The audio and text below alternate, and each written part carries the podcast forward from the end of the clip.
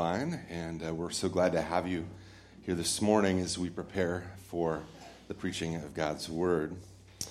Uh, a few months ago, I heard an interview uh, about an author, it was of an author actually, by the name of Sebastian Junger, and it was about a book that he had written called Tribe on Homecoming and Belonging. And the book was inspired by some observations that he had made after the 9 11 terrorist events. And what he learned as he followed that tragedy is that for two years following the events, there were no mass shootings of any kind in the United States. And that in New York City, there was an immediate drop in the rate of violent crime and what he described as psychiatric disturbances. Now, his theory was that the tragedy and the war that followed inspired virtues of courage, loyalty, and self sacrifice. And in his words, he said that that can be an utterly intoxicating experience for people who experience those virtues. And then uh, the thesis of his book uh, captured in, is captured in these two sentences Human beings need three basic things in order to be content. They need to feel, feel competent at what they do, they need to feel authentic in their lives, and they need to feel connected with others. These values are considered intrinsic to human happiness and far outweigh extrinsic values such as beauty, money, and status. Now, it's always fascinating to me when those approaching life and their view of life from a secular perspective observe in humanity that which the Bible makes very, very clear. Um, the first thing we, we notice is that we were created by God for relationships. That this is the idea that we, we need to feel connected with others in order to be whole. God actually designed that into the fibers of our being. Uh, the second thing, you know, what, what Junger described as the feeling of intoxication of, that comes from the virtues of self sacrifice and loyalty and courage, it also taps into this biblical understanding of true love. Jesus, he, he gave us this ultimate picture of, of, of, love, right? When he, when he laid down his life on the cross for you and me. Greater love has no man than this, that he laid down his life for his friends. John 15, 13. Now, the good news uh, in all of this is that true brotherly love, okay, true self sacrifice and loyalty, it does not require tragedy or war. And according to today's passage in 1 Peter that we're going to be looking at, there is this source of power, this great truth that's at the heart of our Christian worship, and that this truth is both the fuel for what we know as salvation from sin that we've been talking about throughout the service, but it's also the means by which true brotherly love is to be expressed. And what's this truth? It's that it's this gospel truth, the gospel of Jesus Christ. And so, uh, I want to invite you, if you have a Bible, go ahead and turn. If you want to turn on a smart Bible or an app, go for it. Um, we're going to be starting right at 1 Peter 122 all the way through to 3. And so uh, this is the reading of God's word from 1 Peter 122. Having purified your souls by your obedience to the truth for a sincere brotherly love, love one another earnestly from a pure heart since you have been born again, not of perishable seed, but of imperishable, through the living and abiding Word of God. For all flesh is like grass, and all its glory like the flower of grass. The grass withers, and the flower falls, but the word of the Lord remains forever. And this word is the good news that was preached to you. So put away all malice and deceit, and all deceit, and hypocrisy and envy and all slander. Like newborn infants, long for the pure spiritual milk, that by it you may grow up into salvation, if indeed you have tasted that the Lord is good. Let's pray. Lord, we ask that this journey today would be a journey of discovery, a journey of revelation, really, how you've revealed yourself through your word in beautiful and dynamic ways that give us a glimpse into the eternal principles and truths that you've left for us in your word. Lord, and I just pray today that as we wrestle with these words, that you would bring deep meaning beyond just an intellectual understanding, Lord, deep meaning that applies to our hearts, meaning that will change us forever. Lord, and so open your word and by your spirit, speak that word into us today, we pray. In Jesus' name, amen. Now, up to this point in our series in 1 Peter, we've seen how Peter was really focusing in with his audience, helping them to understand what it is that Jesus did for us on the cross and who it is that we are because of that. And then over the last few weeks, what we've seen is a little bit of a turn as First Peter, I'm sorry, as Peter begins to help us to explore the essence of ultimately this Christian identity, but how it translates into the decisions we make and how we live. And we're going to see that exact same pattern here. Look at verse 22 again. He says, Having purified your souls by your obedience to the truth for a sincere brotherly love, love one another earnestly from a pure heart. Now, in order to understand what Peter's saying here, we have to look at it through the lenses of a Jewish believer 2,000 years ago. Because Peter, throughout this entire letter, he uses a lot of language that would have certainly made sense to the original audience, but to us, it's not always totally clear. Now, on several occasions, I've had the opportunity to speak uh, or to give a message or a teaching through a translator. Okay, I don't know if you've ever had that experience, but I think through both a Chinese translator as well as uh, Hispanic. And, and, one thing that you learn very quickly when working with the translator is the importance of re- removing phrases that are only understood by a North American audience, okay? And so, for example, if I told you I had a light bulb moment, you would all understand what I mean, right? That I'm referring to something that was previously unclear becoming clear. It was a light bulb moment. But if a translator, for example, to a Chinese audience, heard that statement and translated it directly, it would probably sound like I'd spent a period of time with a light bulb, right? It wouldn't make any sense at all. And, there are a few examples uh, of this same kind of confusion that can come at times when we look at Bible passages.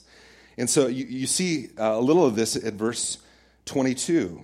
It says, having purified your souls by your obedience to the truth. At first reading, we might think, by obeying truth, our souls are purified. Well, that doesn't really measure up with what we understand of the gospel. So, so what does it mean? What is Peter getting at? What's the deeper understanding? And so the first question that we need to answer is what does Peter mean by truth? Now, if we look throughout the New Testament, we see that most references to truth are referring to something very specific. For example, Jesus in John 8 32, speaking to some Jews, he said, You will know the truth, and the truth will set you free. Well, later in that section, in verse 36, he clarified this truth to which he was speaking was to being set free from sin by the Son, meaning Jesus himself, the Son of God. Okay, so that, that specific truth, it's, it's, it's about salvation in Christ. We see the same thing mentioned in Ephesians 1.13 where Paul writes to the church, In him you also, when you heard the word of truth, the gospel of your salvation. So what's this truth? Right? It's the good news of salvation found in Jesus Christ. So Peter is speaking of the gospel. But what does it mean when Peter says to obey this truth, okay? What does it mean to obey the gospel? Well, we get an answer from Romans 10, 16, and 17. Because uh, Paul describes unbelievers with, this, with these words. But they have not all obeyed the gospel. For Isaiah says, Lord, who has believed what he has heard from us? So faith comes from hearing, and hearing through the word of Christ. So, what's obeying the gospel? Obeying the gospel, it's hearing and believing this word of truth. And so now what we've done is we've interpreted Peter's words through a Jewish believer 2,000 years ago, looking at those texts, right? And so we understand that our souls are being purified. How? Through believing the gospel of Jesus. Look again at the words now, again in verse 22 having purified your souls by your obedience to the truth for a sincere brotherly love love one another earnestly from a pure heart so peter's saying if you're a believer in the gospel you've been given a sincere brotherly love Therefore, what? Love one another earnestly from this pure, this unselfish heart. Now, this leads me to another question that came to mind as I was preparing this week, and that is what is it about the gospel, about being given a pure heart, that leads me or leads you to love fellow Christians with a sincere brotherly love? In particular, what was Peter trying to get at?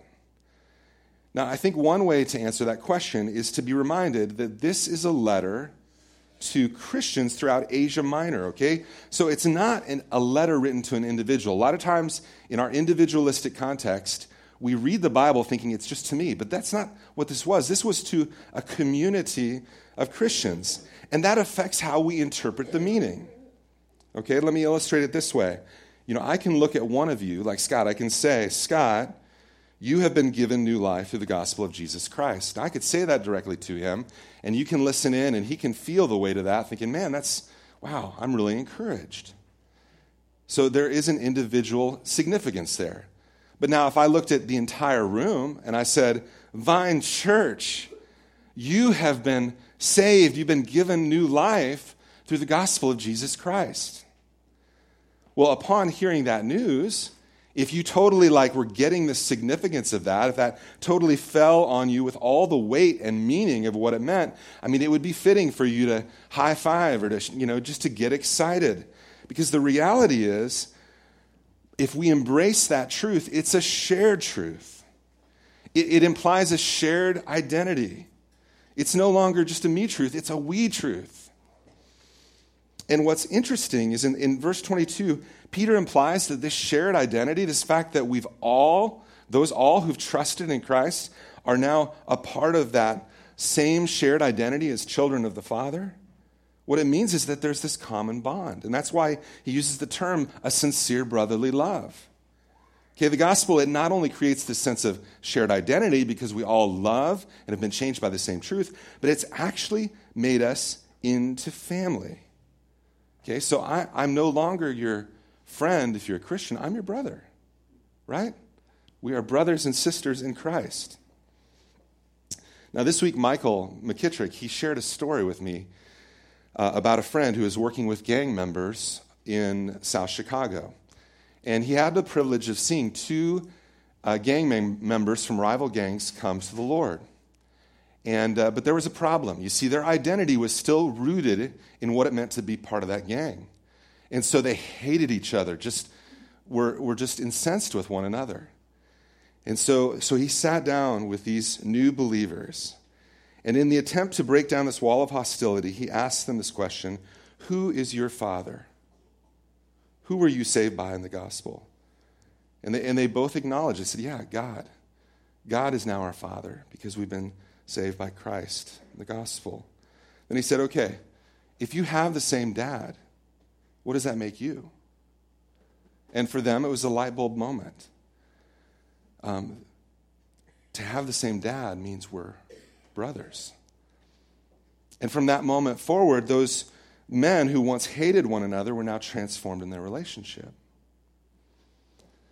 Now, as you're all aware, in our country right now, there is deep division, even among you know, in churches, in rooms like this, there are deep divisions that divide us. And I'll be honest, I mean, it was a frustrating, you know, political season for me. I was just frustrated a lot by it. And I know I'm not alone in that. But at the end of the day, uh, when, when all this was over, the election was done, and you know, there's a lot of division, and, and, and a lot of people are frustrated, and stay away from social media because it's going crazy. You know, but the reality is, I could have easily said, okay, it is what it is, and just moved on. It, it, I could have done that. Um, because the reality is, I'm a middle class white male. I mean, I, things are, I'm not feeling super threatened in a very selfish sense about my own sense of resources, right? But in light of 1 Peter 1:22, in light of brotherly love to which I've been called, I don't have the luxury of being unmoved, right? Of being unmoved by the suffering and pain that so many are experiencing. And because of this, the first thing I did on Wednesday morning after the election was I called a black friend who is a pastor, Pastor Collier at Zion City Church here in town.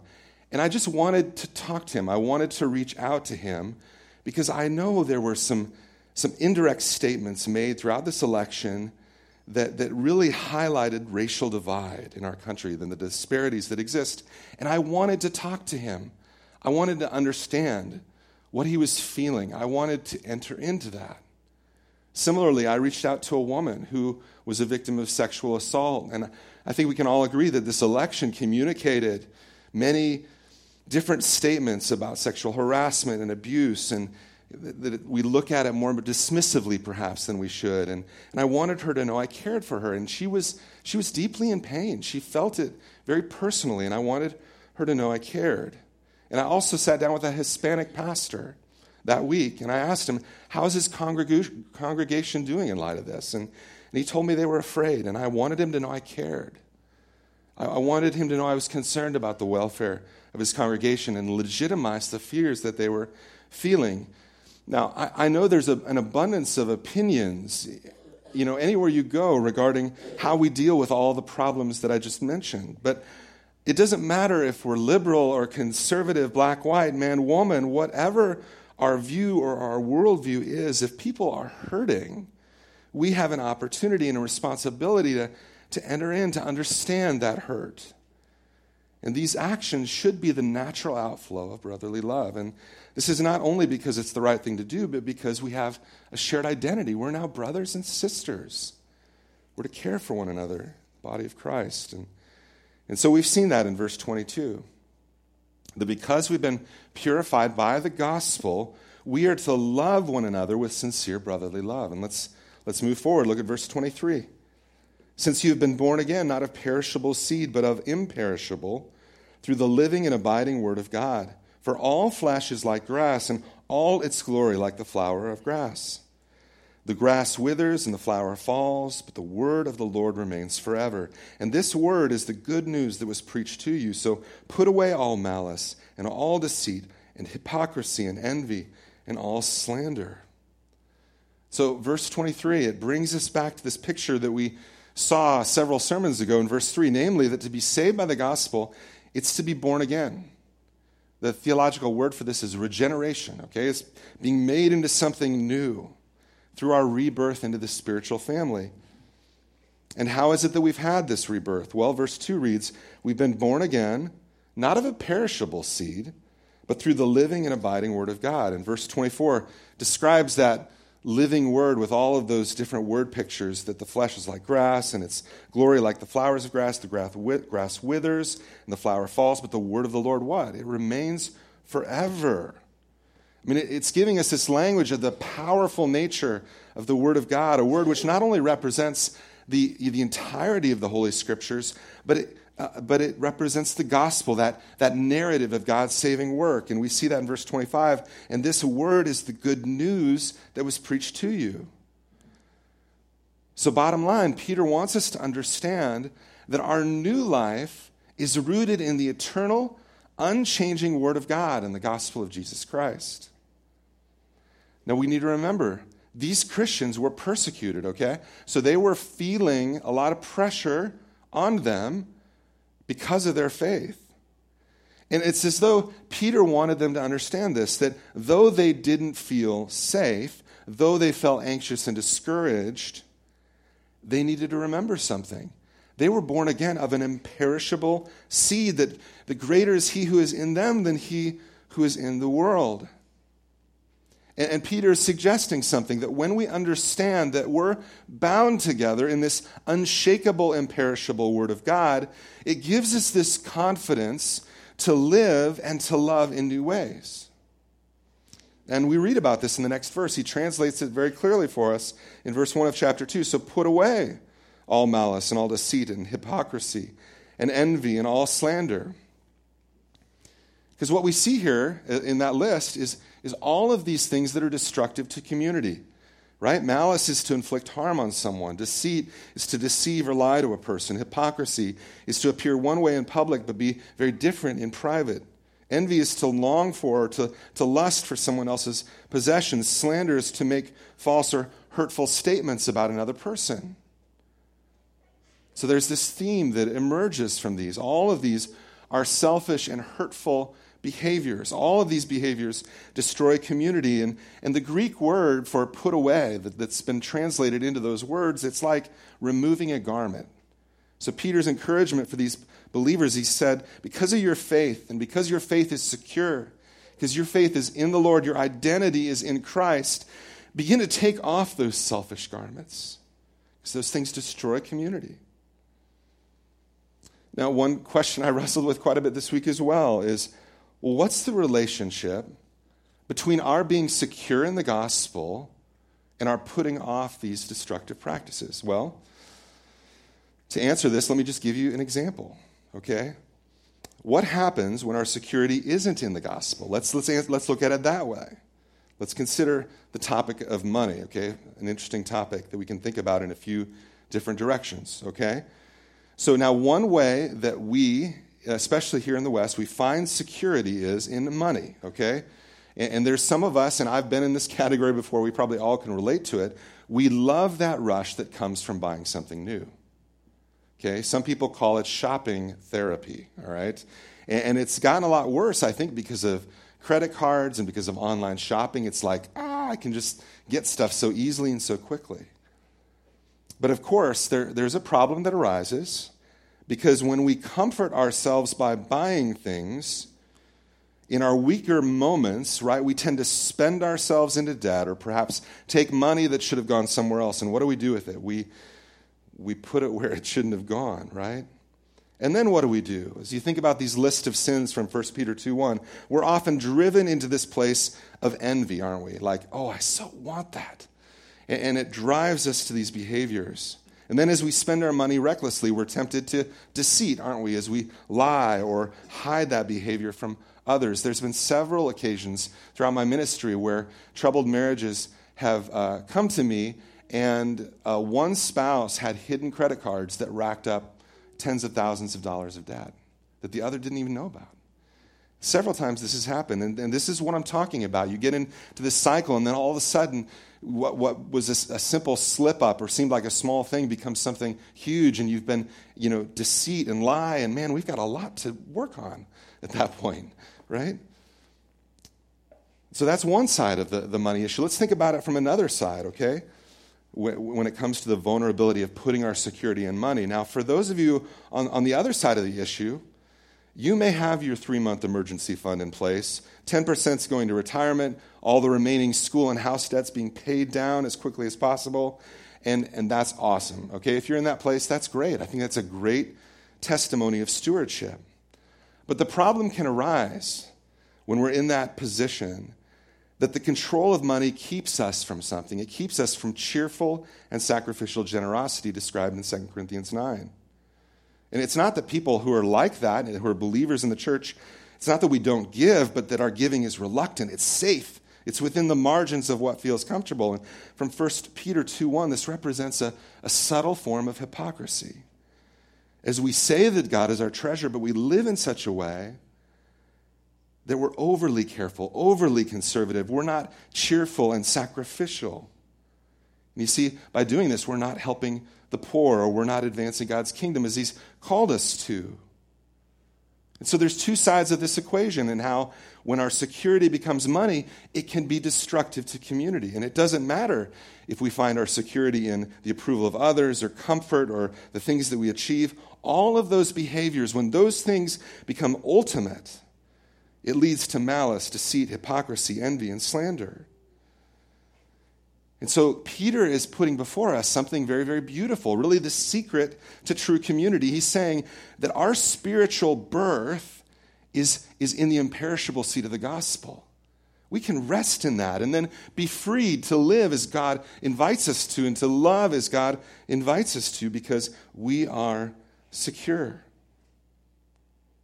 So we've seen that because we've been purified from the, by the gospel, we love one another with sincere brotherly love. And then we've seen, because we've been born again by an imperishable seed, we put away the behaviors that destroy community and embrace the joy of our rebirth. And this leads to 1 Peter 2 2 and 3. Look again at the text. Like newborn infants, Long for the pure spiritual milk, that by it you may grow up into salvation, if indeed you have tasted that the Lord is good.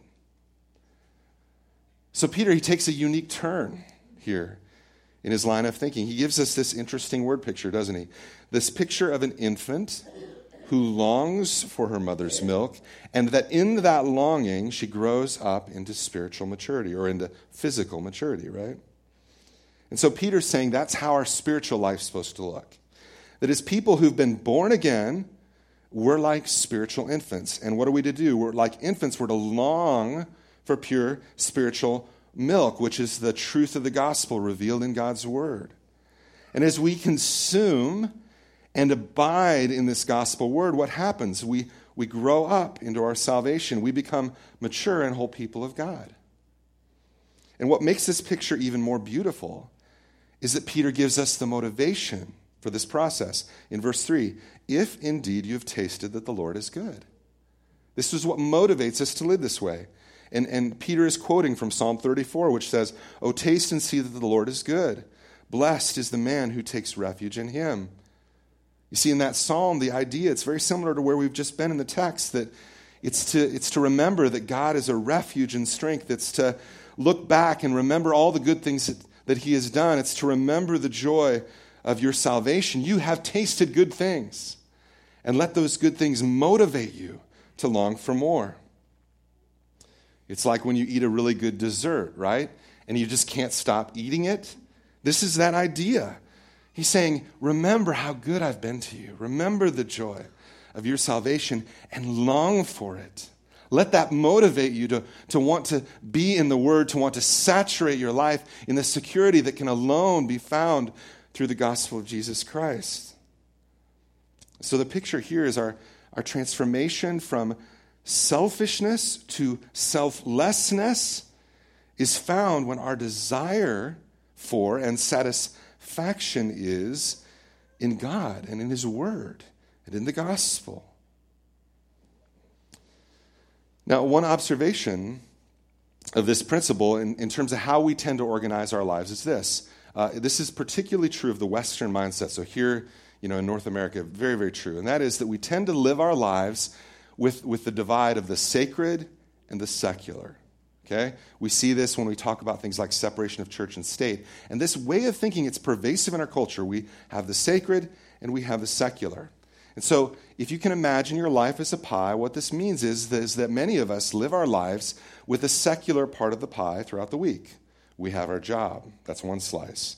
We have family, another slice. Um, we have entertainment, that's another slice. And then once a week, or maybe a couple times a week, we get to the sacred part of our pie, which is maybe attending a church service or going to a city group. Okay? And, and so we've, we've segmented the way in which we look at our lives. This is secular and this is sacred. But what I want us to understand is that that is a divide that is completely contrary to the biblical worldview. Amen. Amen.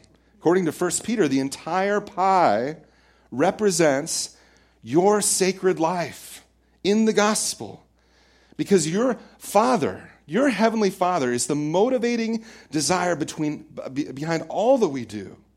So, because of this, the career slice represents how the gospel and how Jesus Christ informs your understanding of work. The relationship slice represents how the gospel informs your approach to relationships. The compassion slice represents how the gospel and God and how you've been saved by mercy informs how you help other people. And so, what we need to see is that, man, we have tasted and seen that God is good. And once we do that, everything changes. Everything's now to be understood in light of our desire to love and to please God. So we don't live selfishly anymore, right? We're being changed from one degree to another as we, we long for and find our satisfaction in the pure milk of God's word and the gospel. So, what we've seen this morning in 1 Peter is that because we've been purified by the gospel, we love one another with sincere brotherly love. Because we've been born again by an imperishable seed of the gospel, we put away behaviors that destroy community. And because we've been tasted that the Lord is good, we long for more of Him. Right? This gospel truth, we marinate in it, we soak in it. And because of that, it changes us more and more in how we live and how we love. Now, in the early 70s, okay, I was born in the early 70s, so uh, I, I, learned this later in life, but in the early 70s, President Nixon, uh, one of his senior aides, was a young and successful politician by the name of Chuck Colson. And I know some of you in this room probably know who he is, some of you don't at all. But I was just reflecting in the midst of, again, politics and all that's going on, uh, on his story. And I just wanted to bring it to you as I wrap up today. You see, those of you who know your history well, you might recall that during Nixon's second presidential term, there was a Watergate scandal, right, that, that occurred. And, and this scandal ultimately led to President Nixon resigning his post as president of the United States. But one of the most vilified members of his cabinet was senior advisor Chuck Colson. All right? Now, now, Colson, with the resignation of Nixon, he was also jobless. And as an attorney, he tried to go out and kind of shake up some, some work, but this cloud of the scandal continued to hang over him. Now, looking back on his life later, Colson would describe his life as this He said, I had no moral compass. He was consumed by ambition and influence. And so, in an attempt to secure some work, he reached out to a CEO of a company named Tom Phillips. Now, Tom had just become a follower of Christ. And Phillips and his pastor began to invest in Colson, and they gave him this book by C.S. Lewis. I haven't read it, but it's called The Great Sin. And as the, as the story goes, Colson was in his car and had just read the chapter on pride. And it was right in that moment he broke down in tears at the wheel of his car, and he, he invited the Lord to forgive him of sin, and he gave his life to him. It was a powerful moment. Now, he later went to court he, he was charged with, uh, you know, with crimes based on the Watergate scandal. And it's really interesting. I wasn't aware of this part of the story, but um, the, the evidence against him was very weak, and his legal counsel was very good. And he could have gotten off for that, but he was, as a, as a young believer, young follower of Christ, he, he felt like it was his duty to confess to what he had done. And so, against legal counsel, he confessed to his part and his awareness of the scandal. And, and so he went to jail for one to three years. And this was a dark season for him, okay? New believer, but he went to jail. And during that time, he didn't receive a presidential pardon, which, was, which could have happened. He was disbarred from practicing law. His father died, and his son was actually incarcerated for using narcotics. Now, despite all of this adversity, Colson kept growing in the Lord. He kept dedicating himself to loving and growing and following him.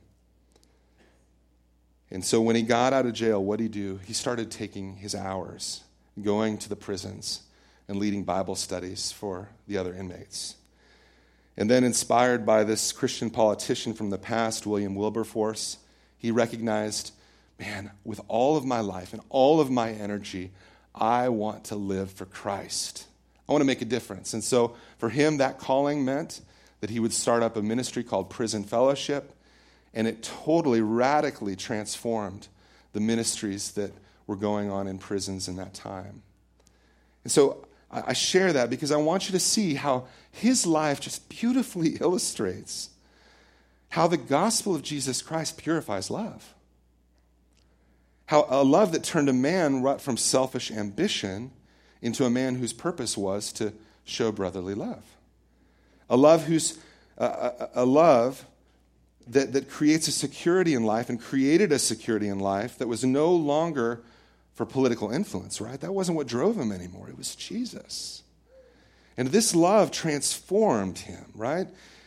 It gave him an all consuming love, a love which caused him to say, God, I want to give my life away for the forgotten and marginalized. It's a beautiful story of what it is that Peter wants us to understand today a story that He desires as well through God's Spirit to write in your life also. So let's pray. Lord, thanks for your word. And thanks for this specific word, which reminds us so poignantly, so beautifully, that God, our security is in you. And that the beauty of what it is that you've sown in our life through the gospel is that we have a shared identity. We are brothers and sisters in the Lord. And that shared identity, Lord, I just pray it would sink deep. I know, Lord, that, that so many of us live our days riddled with self doubt, with despair, with anxiety. Lord, and I pray, knowing that I can identify with those feelings this week, Lord, I pray that deep within us there would be a sense of confidence. Not in ourselves, not in our abilities, but in the unchanging Word of God.